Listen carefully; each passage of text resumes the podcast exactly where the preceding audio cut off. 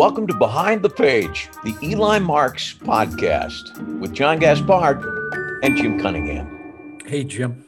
Hi, John. How are you? I'm good. It's the, this is going to be, I think, a pretty interesting episode. I agree with you completely. Uh, the, the, opportunity to get to talk to somebody uh, of Kreskin's n- not only ability but also just the incredible depth and breadth of the man's career uh, was I just can't wait. Yeah, a very interesting fellow. Uh, and the reason we have Kreskin here is uh, you're going to be reading chapter two of The Ambitious Card. And in that chapter, we meet our antagonist, a mentalist named Gray, who's performing in the Wabasha Street Caves. Eli is there to watch and then to sort of be the uh, the voice of the opposition after Gray finishes his act. But chapter two and a good part of chapter three are all of Gray doing his mentalism act. And I thought if we're going to talk about mentalism, you know, mm-hmm. there's there's probably two names that would come to mind. Nowadays, sure. you think Derren Brown, genius, beyond genius, yep. scary, uh, entertaining, uh, funny, thought provoking. Yeah. But Derren would be the big name, and then the amazing Kreskin. Just the opportunity to chat with the man is fantastic, I think. Yeah, it was a pretty interesting interview. Uh, he talked about how he got started, uh, the value of failing, the birth of the uh, of the mighty Carnac, which was which great. is just, you know how funny is that? Well, you'll hear it when you when we talk to him, but he was on Carson like five thousand times. Yeah, and Letterman, and he still he was on Fallon. Yeah. I mean, at 86, he's still exactly. going strong. He's he started on TV there doing this kind of thing with Steve Allen. Yeah. Which tells you, and now he's on Fallon. That's quite a career. that, that is quite spans, a career. That spans uh, the entire late night from beginning to almost, uh, you know, yeah. So uh, enough of us chatting about him. Uh, yeah. Let's let's go uh, talk to the amazing Kreskin. So let's go back to the very beginning. How did you actually create your Mentalism Act? Well, that's an interesting uh, question. I, uh, you know, I, I, had no teachers. You know, I had no, I had no models because uh, I've seen very few performers in my life. I just don't get to see performers. I started as a magician uh, years ago, and then, you know, which I've done all over the world. The airline industry announced uh, two years ago that I've now flown a little, little over three and a half million miles wow. which I'm told is more than many pilots have, commercial pilots, and uh, a lot of performers have as well. So uh, I have nothing against magic. I mean, it's a, it's a great art form and what have you. And I uh, admired magicians. I didn't I didn't know many of them. I was just interviewed by a very famous one not long ago. But my uh, my model character was a uh, a comic book because when I was five six years old, I, of course, I couldn't read, so my mother would read to me comics, and I have about 200 of the of original comics, which I prize. And one of the comics was one of the biggest in the Second World War, and that was Mandrake the Magician. He wasn't a magician; he had hypnotic abilities and telepathic abilities and solved crimes and what have you. And that became my uh, model. So when when we would go out to play, when we played Cops and Robbers, I played Mandrake and then uh, in my uh, uh, third grade, Miss Curtis was raining outside, and she said to all of us, "Well, you're not going to go out and play. I'm going to teach you a game." And she sent uh, one of my classmates. I remember Jane Hamilton. I saw her a few about a year ago. Sent her out into the hallway and said, "Jane, wait there." And we hit a beanbag. We hid it somewhere in someone's desk. We called uh, Jane back in, and and Miss Curtis said, Jane, you walk around. When you're getting near it, we'll say you're getting warm. When you're not near it, you're cold. Old game of cotton cold. And she found it. I was so upset that I didn't get to play it. When I got home, I got a hold of my brother and we walked over to my grandparents' house into a, a Roseland Avenue. And I said, Here, take this penny and hide it upstairs. So, anyway, he goes upstairs and then he calls me. And I'll never forget, you know, I'm only nine years old. I'm walking upstairs. My grandmother doesn't know what's going on because she didn't speak much English. We loved her dearly. And I find myself wandering into Michael's bedroom. And I climbed up on a uh, chair because I was short. I'll never forget this a brown chair. And I found myself reaching behind a curtain rod, and there was a penny And when I came down, climbed down, and I went in the kitchen where my brother was, I suddenly realized I forgot to tell my brother to tell me whether I'm getting hot or cold. I forgot to tell him anything. He didn't know what the heck was going on. Grandma, because she's Italian, probably thought I had the evil eye, which was healthy because in those days it, that became legendary. but uh, that was the beginning of my career. And in grade school, I would do experiments and uh, fourth and sixth grade performances during show and tell. And then, as I told you, by the time I was in high school, I was doing uh, full full shows. So my career, I didn't have a, uh, public model or someone I had seen. I, I rarely saw magicians. I mean, years later, I saw them on TV and what have you. And I liked great sleight of hand artists, great illusionists.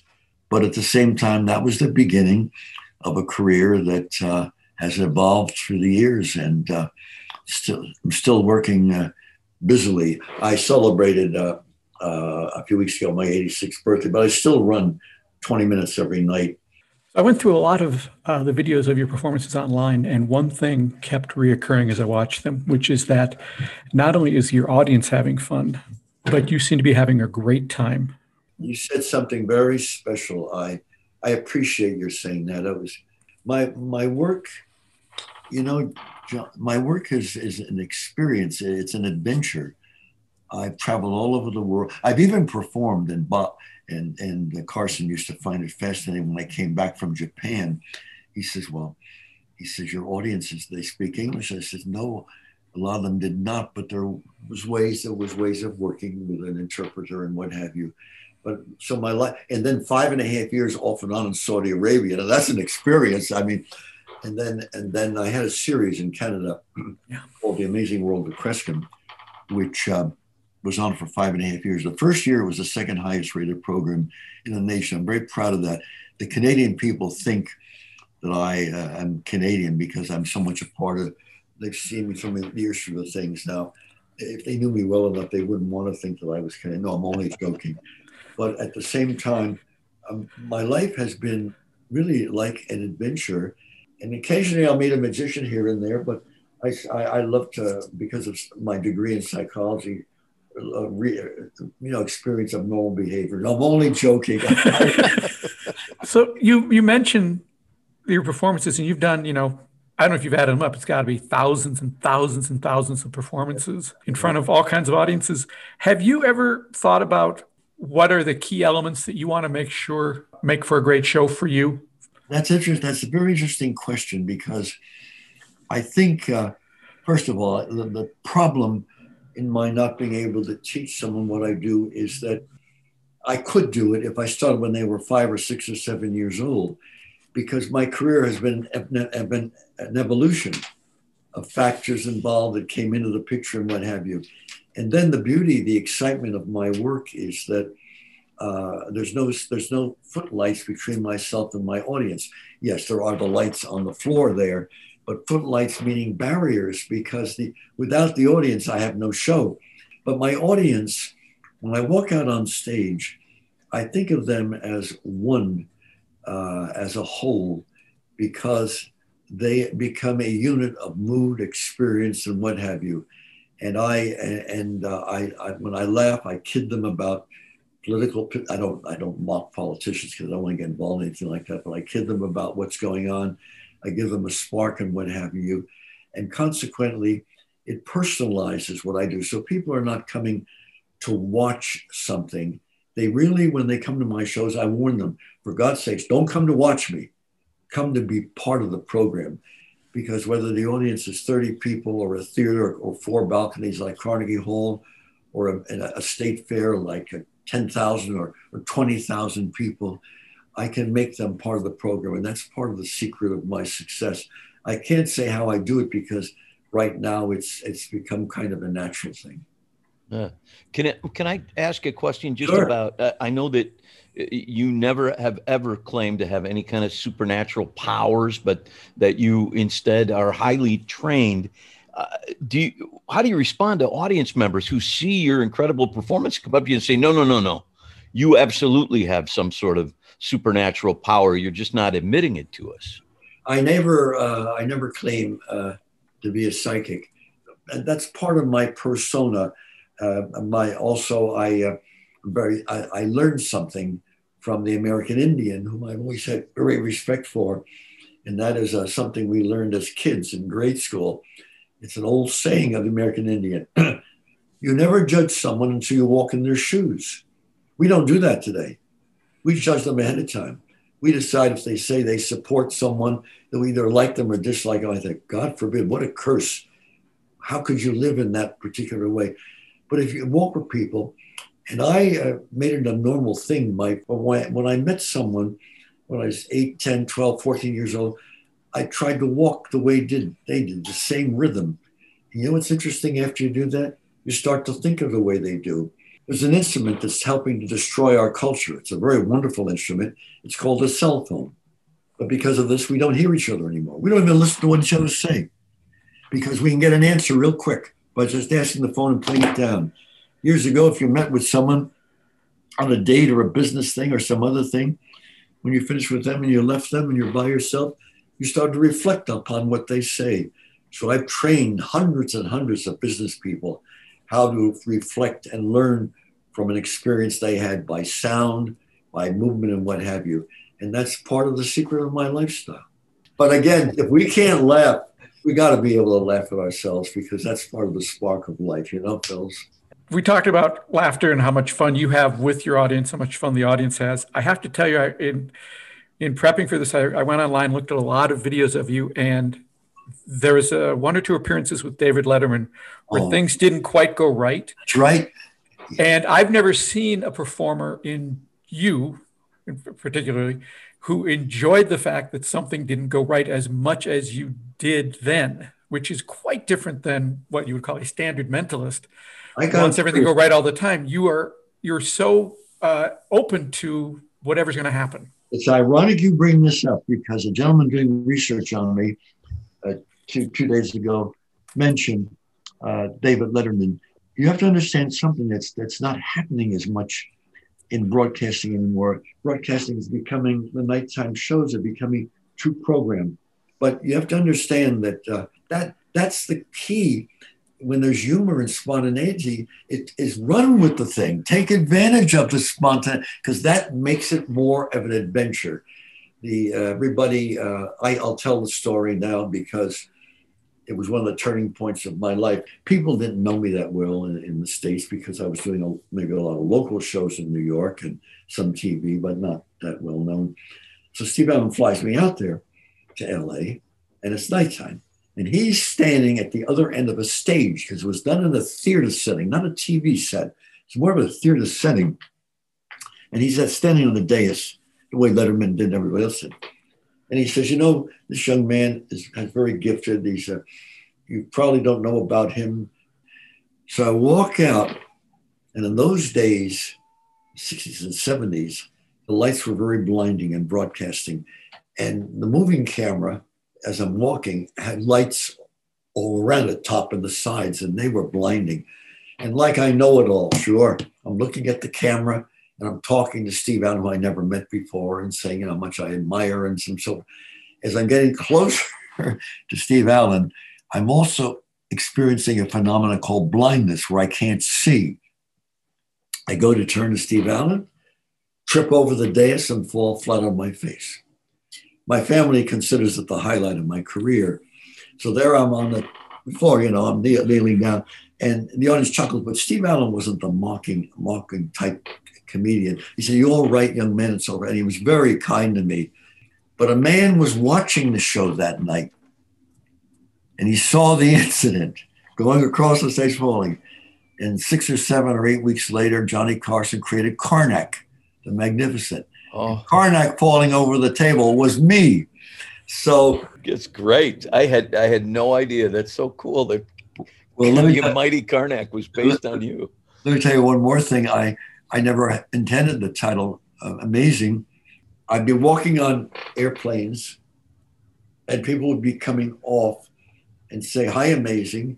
Or I'm coming off a plane in any part of the country or somewhere, and they'd say, Hi, Amazing. I thought, I would say to my road manager, That's really very flattering of them. It's nice that they, that's the way they think of my work and what have you.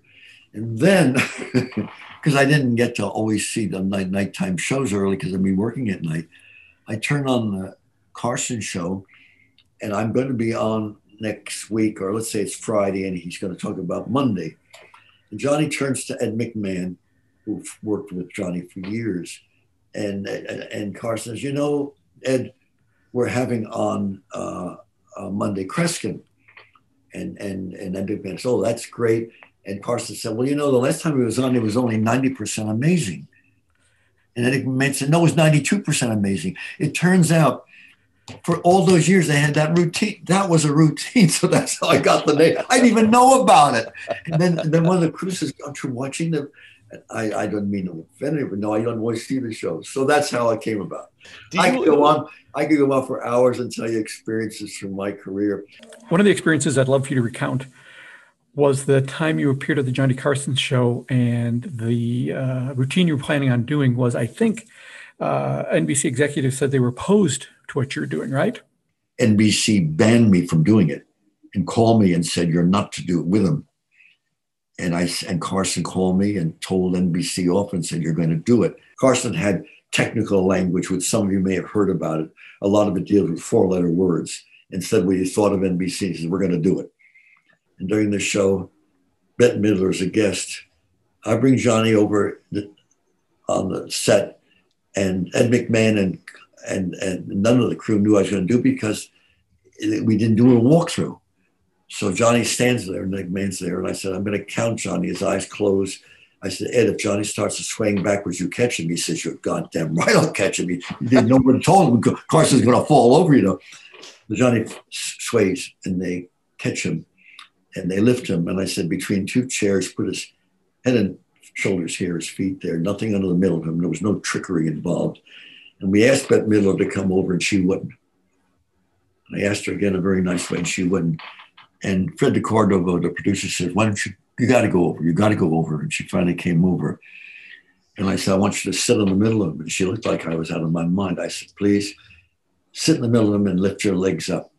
No support under him, no, no support in the middle. And she looked her and the audience was gasping. And they had a photographer. They didn't usually allow one, but they allowed one because I requested. The picture of that scene was in the centerfold of Parade magazine throughout the country a few days later. When we finished and lifted her off and slowly stood Carson, I counted backwards and his eyes opened. He said, I would have thought a baby was sitting on me. I used the power of suggestion to heighten his muscular reaction. And this is the thing, as, as history showed it, that NBC banned and Carson said, hell the ban. With it. And then I do it on the, I do it with Jimmy Fallon uh, uh, when we talk about it, except that when he was stretched between two chairs, the, the, the great musicians on the show had stretched him there and he's a tall guy. No, I didn't have anyone sit on him. Gentlemen, let me grab another chair. I grabbed a chair, climbed on the chair, climbed off the chair, and stood on the middle of him. And that was the drama of the scene. So you can see how things happen unexpectedly. yeah. Uh, Kreskin, this has been fantastic. Thank you so much for taking so much time to talk with us. And I'm not going to say goodbye, but I'm going to say this, and I mean this sincerely, because I've said it all over the world. In the spirit of broadcasting, let's just say to be continued.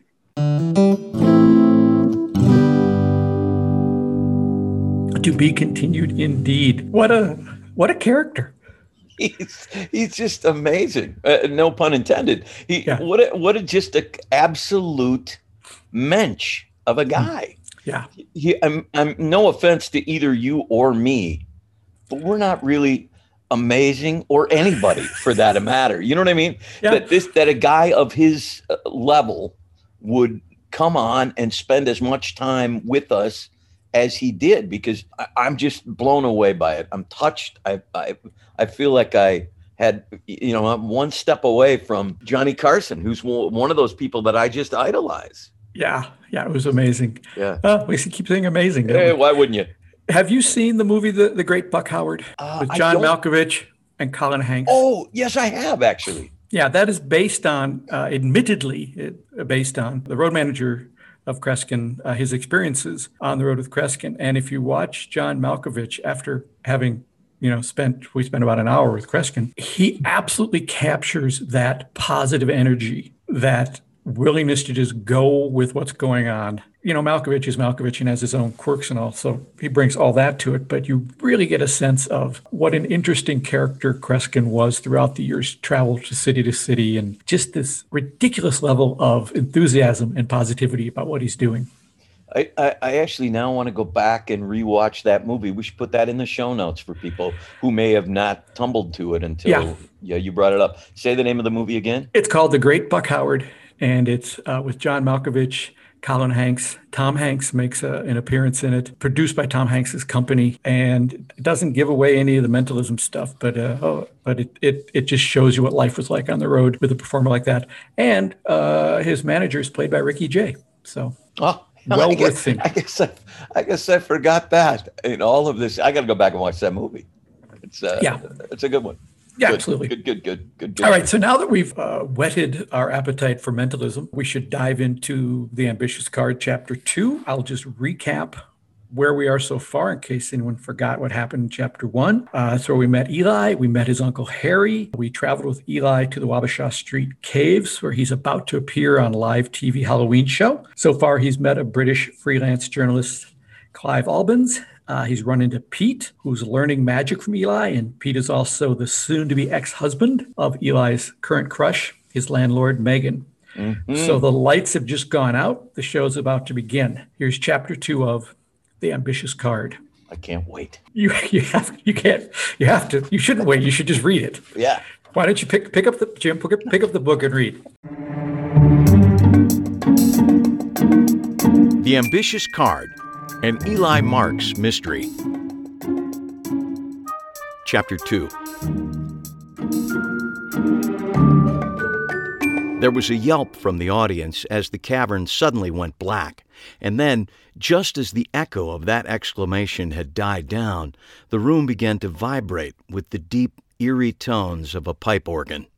A moment later, a spotlight snapped on, revealing an imposing figure all in black, standing like a statue in the center of the stage. His sudden appearance produced the intended gasp from several audience members. He stood silently for a few moments, and then the organ music dipped in volume, and he began to speak in a rich, sonorous baritone. Good evening, he said. Tonight we shall travel together across the ether. We will summon souls from the other side and explore the terrain of the afterlife, step by step and hand in hand. We will touch the past, and we will, in turn, be touched by the future. My name is Gray, and this is my promise to you. I looked at Gray on the stage across the room and then turned to get a better view on one of the widescreen TV monitors that had been placed throughout the cavern. He was tall and wiry. His thick, jet black hair was slicked back, exposing diamond studs in each earlobe, which sparkled in the spotlight. Other reflections were produced by the oversized diamond rings he sported on the long fingers of each hand. He was dressed elegantly in a tailored black suit coat, black turtleneck, and black slacks. His bright green eyes scanned the room methodically. To begin our journey, I require the assistance of a volunteer, he said as he launched into his act. He quickly found his first volunteer, a heavy set woman about 45 who looked a little too well dressed for someone planning to spend Halloween on a folding chair in a damp cave. The woman appeared both thrilled and terrified as she jumped up and made her way toward the stage, while a cameraman with a handheld video camera walked backwards in front of her. As this matronly volunteer headed down the aisle, I noticed for the first time that Gray had an assistant, a figure who was standing silently at the base of the steps. She was a slim young woman. Like Gray, she was dressed all in black, with long dark hair that appeared to flow down to her waist and perhaps even beyond. If it wasn't for her pale, almost translucent skin, she might have disappeared completely into the black draping that spanned the back of the stage. Even from my vantage point across the room, I could see that she was both exotic and stunning. While others in the room had decked themselves out for Halloween, from Jedi Knights to way too old Harry Potters to your standard issue ghosts, witches, and political figures, her wardrobe appeared to be something she had simply taken from her closet. Not goth, really, but just this side of Morticia Addams. Thank you, Nova, Gray said to her as she handed the woman off to him. Gray smoothly guided the volunteer up the steps and across the stage to where a heavy wooden table and three chairs had been set. What is your name, my dear? he asked. Sharon, she said, her voice creaking a bit from nervousness and excitement. Excellent. Sharon, with your help, I'm going to begin the process of moving from this, the corporeal world, to the other side. I need to ask do you have any medical training? I took a CPR class, she said almost apologetically, but it was years ago. Then perhaps you know how to find my pulse? Do you think you could do that? With his guidance, she proceeded to find his pulse. She held his wrist awkwardly, nodding that she had in fact found a pulse. Gray nodded and then tilted his head back with a sudden and sharp intake of breath. His body tensed, and his head twisted oddly from side to side. Sharon continued to hold his wrist, her eyes widening at his near convulsions. And then she visibly paled. She moved her hand around his wrist, first slowly, then with growing concern. It's it's stopped, she finally said, a tremor of fear in her voice. You don't have a pulse. Excellent. Then I have crossed, Gray said, exhaling deeply. I now stand on the precipice of the border between the living and the deceased. For the next few minutes, I will be neither alive nor dead, but instead will act as a conduit between these two disparate worlds. He stood, and as he did, Sharon lost her grip on his wrist. Thank you for helping me to cross. He put a hand on her shoulder and guided the clearly shaken woman to the steps at the front of the stage, where his assistant helped navigate her way back to her seat. How the hell did he do that? Pete hissed in my ear. He's a couple inches shorter than I am, so this move had required him to stand on his toes. There's lots of ways to accomplish it, but my guess is he's got a tennis ball strapped into his armpit, I whispered back. A little pressure, and you cut off blood flow to the wrist, which gives the effect of no pulse. My uncle calls the trick the armpit tourniquet. Clive clucked his tongue in apparent agreement with my assessment. Our brief conversation elicited another sharp look from one of the crew members, so I didn't continue my explanation. Regardless of his method, Gray had grabbed the audience's attention and they were listening raptly as he stepped back to his chair and withdrew a long strip of black fabric from his suitcoat pocket. As I said, I have crossed and stand on the precipice between the living and the dead. However, in order to truly hone in on that connection, I need to do some fine tuning. He looked up and smiled his oily charm emanating from every pore. For those of you who have taken long car trips, it's not unlike tuning a car radio in the middle of a remote desert, trying to find the point of greatest connection. To that end, I will attempt a couple of experiments, warm up exercises, as it were. Experience has taught me that these are best accomplished without the burden of visual stimulation. With that, he sat down in the chair and placed the black strip of fabric over his eyes.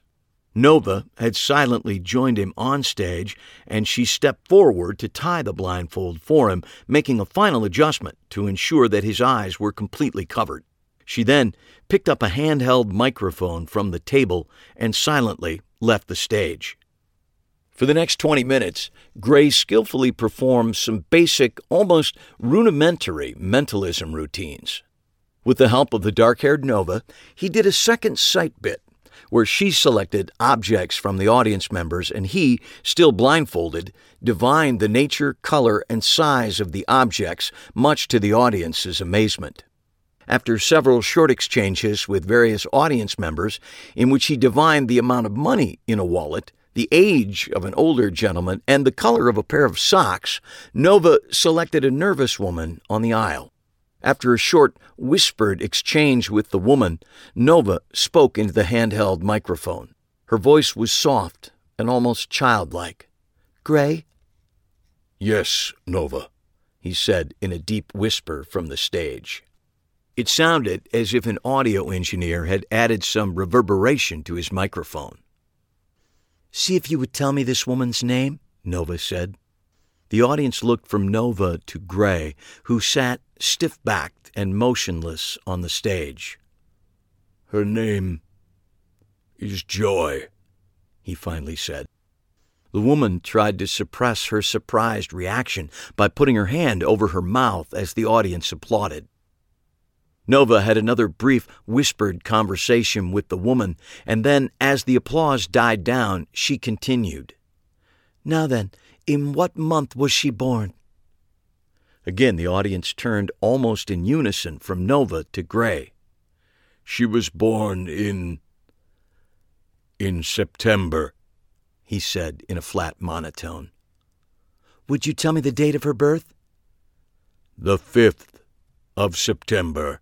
The woman nodded vigorously to the crowd to demonstrate that every answer so far had been spot on. The audience burst into applause again. Someone's read his Corinda, Clive whispered to me out of the corner of his mouth. Classic presentation, I agreed. Nothing new here. Nova stepped back and looked the woman over head to toe. Gray, can you tell me what color shoes Joy is wearing? Gray tilted his head to one side. Her shoes are brown. The woman looked down at her feet, then shook her head, first toward Gray and then toward Nova. Nova seemed flustered for a moment. I meant, will you tell me, will you tell me what color they are? Even with a blindfold covering much of his face, Gray looked annoyed. But he quickly masked that emotion and continued. Her shoes are black. The woman nodded to Nova and to the crowd, and again they applauded, but this time with what felt to me to be a little less enthusiasm. Nova held out her open palm to the woman, who at first wasn't sure what was wanted of her. Then she pulled a ring off her finger. She handed it to Nova, who clasped it tightly in her hand. Joy has given me a personal object. I want you to tell me what this is now. Gray looked momentarily puzzled. A stamp? he said, posing more of a question than making a statement. No, Nova stammered. I want you to tell me what this is. Now, then. Gray did his best to cover a sigh. It's a ring.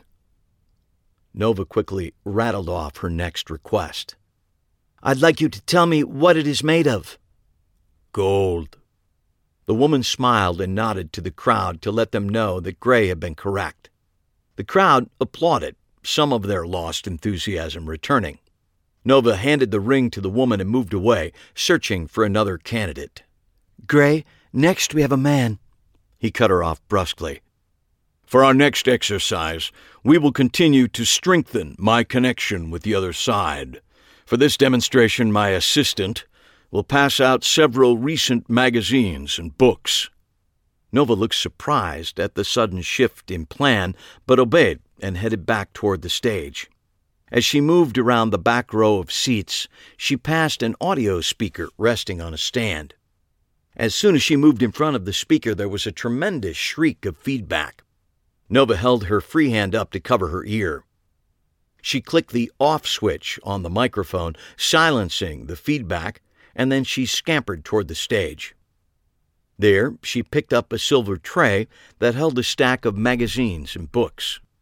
As New Age music played through the sound system, Nova moved smoothly through the crowd, distributing the periodicals and books to anyone who held out a hand. By the time she reached me, the tray was empty. She shrugged impishly and turned back toward the stage, putting the tray under her arm while she flipped her handheld microphone back on. Gray? Yes, Nova, he answered, still seated stiffly on the stage, his eyes covered by the black fabric. Distribution is complete, she said. Gray then instructed those audience members who had received a book or magazine to page through it and find a single page and then to concentrate with all their energy on that page. As I looked around the cavern, I could see that people, God love 'em, were attacking the assignment with relish. Those who hadn't been lucky enough to receive one of the books or periodicals appeared to be wasting no time in assisting their neighbor in finding just the right page. The first person selected from the audience was a heavy set man in a blue denim work shirt and suspenders. He was holding a magazine. He held the cover up to Nova and then turned the magazine toward her to reveal his chosen page number. What is your name? she asked. Scott, he said, leaning awkwardly toward the microphone. Gray, she said, turning back toward the stage, your first reading is with Scott. Scott has this week's Time magazine, and he is looking at page 31. Time magazine, Gray repeated. Page 31. Look at that page and concentrate, Scott. Think of nothing else. He held up a hand to his forehead dramatically, then lowered it. Scott, I'm having trouble seeing page 31 because I'm seeing an advertisement for a lady's razor, which consists primarily of a photo of a woman in a bathtub, shaving her legs. She appears to be completely naked, although I hasten to point out that the advertisement is in fine taste. However, there is no number on that page. Is that the page directly across from 31? Nova held the microphone up to Scott, who shrugged his shoulders sheepishly. Uh, yes, it is. That's an ad. Gray chuckled. that was your first choice, wasn't it, Scott? But you didn't want to admit that to us, did you? That's right, Scott mumbled into the microphone as the audience laughed. Thank you, Scott. You may sit down. He sat amidst the good natured teasing of several pals around him. Nova moved across the aisle to an elderly woman who was holding a paperback book. What is your name, ma'am? Nova asked. Bernice, the white haired woman said softly. Nova looked at the book the woman was holding and the page she had the book open to. Gray, Bernice is looking at page 74 of Shakespeare's Macbeth. Gray again put his hand to his forehead for a moment, and then he spoke. Bernice, through either choice or chance, you have picked one of my favorite passages from that great play. At the top of that page, Macduff speaks, does he not? Say the words with me, Bernice. They began to read together, he on stage and she in the audience. O horror, horror, horror! Confusion now hath made his masterpiece. Most sacrilegious murder hath broke open the Lord's anointed temple and stole thence the life of the building. Bernice closed the book and looked up at Gray with open mouthed awe, her eyes tearing up slightly as Gray continued to speak the verse. Approach the chamber and destroy your sight with a new Gorgon. Do not bid me speak. See, and then speak yourselves. Shake off this downy sleep, death's counterfeit, and look on death itself. His final words echoed through the chamber. Bernice slowly sat back in her chair as the audience applauded enthusiastically. Even Pete and Clive on either side of me broke into spontaneous applause. I didn't join in, but I had to admit, even though Gray was as dishonest as the day is long, he was a hell of a performer.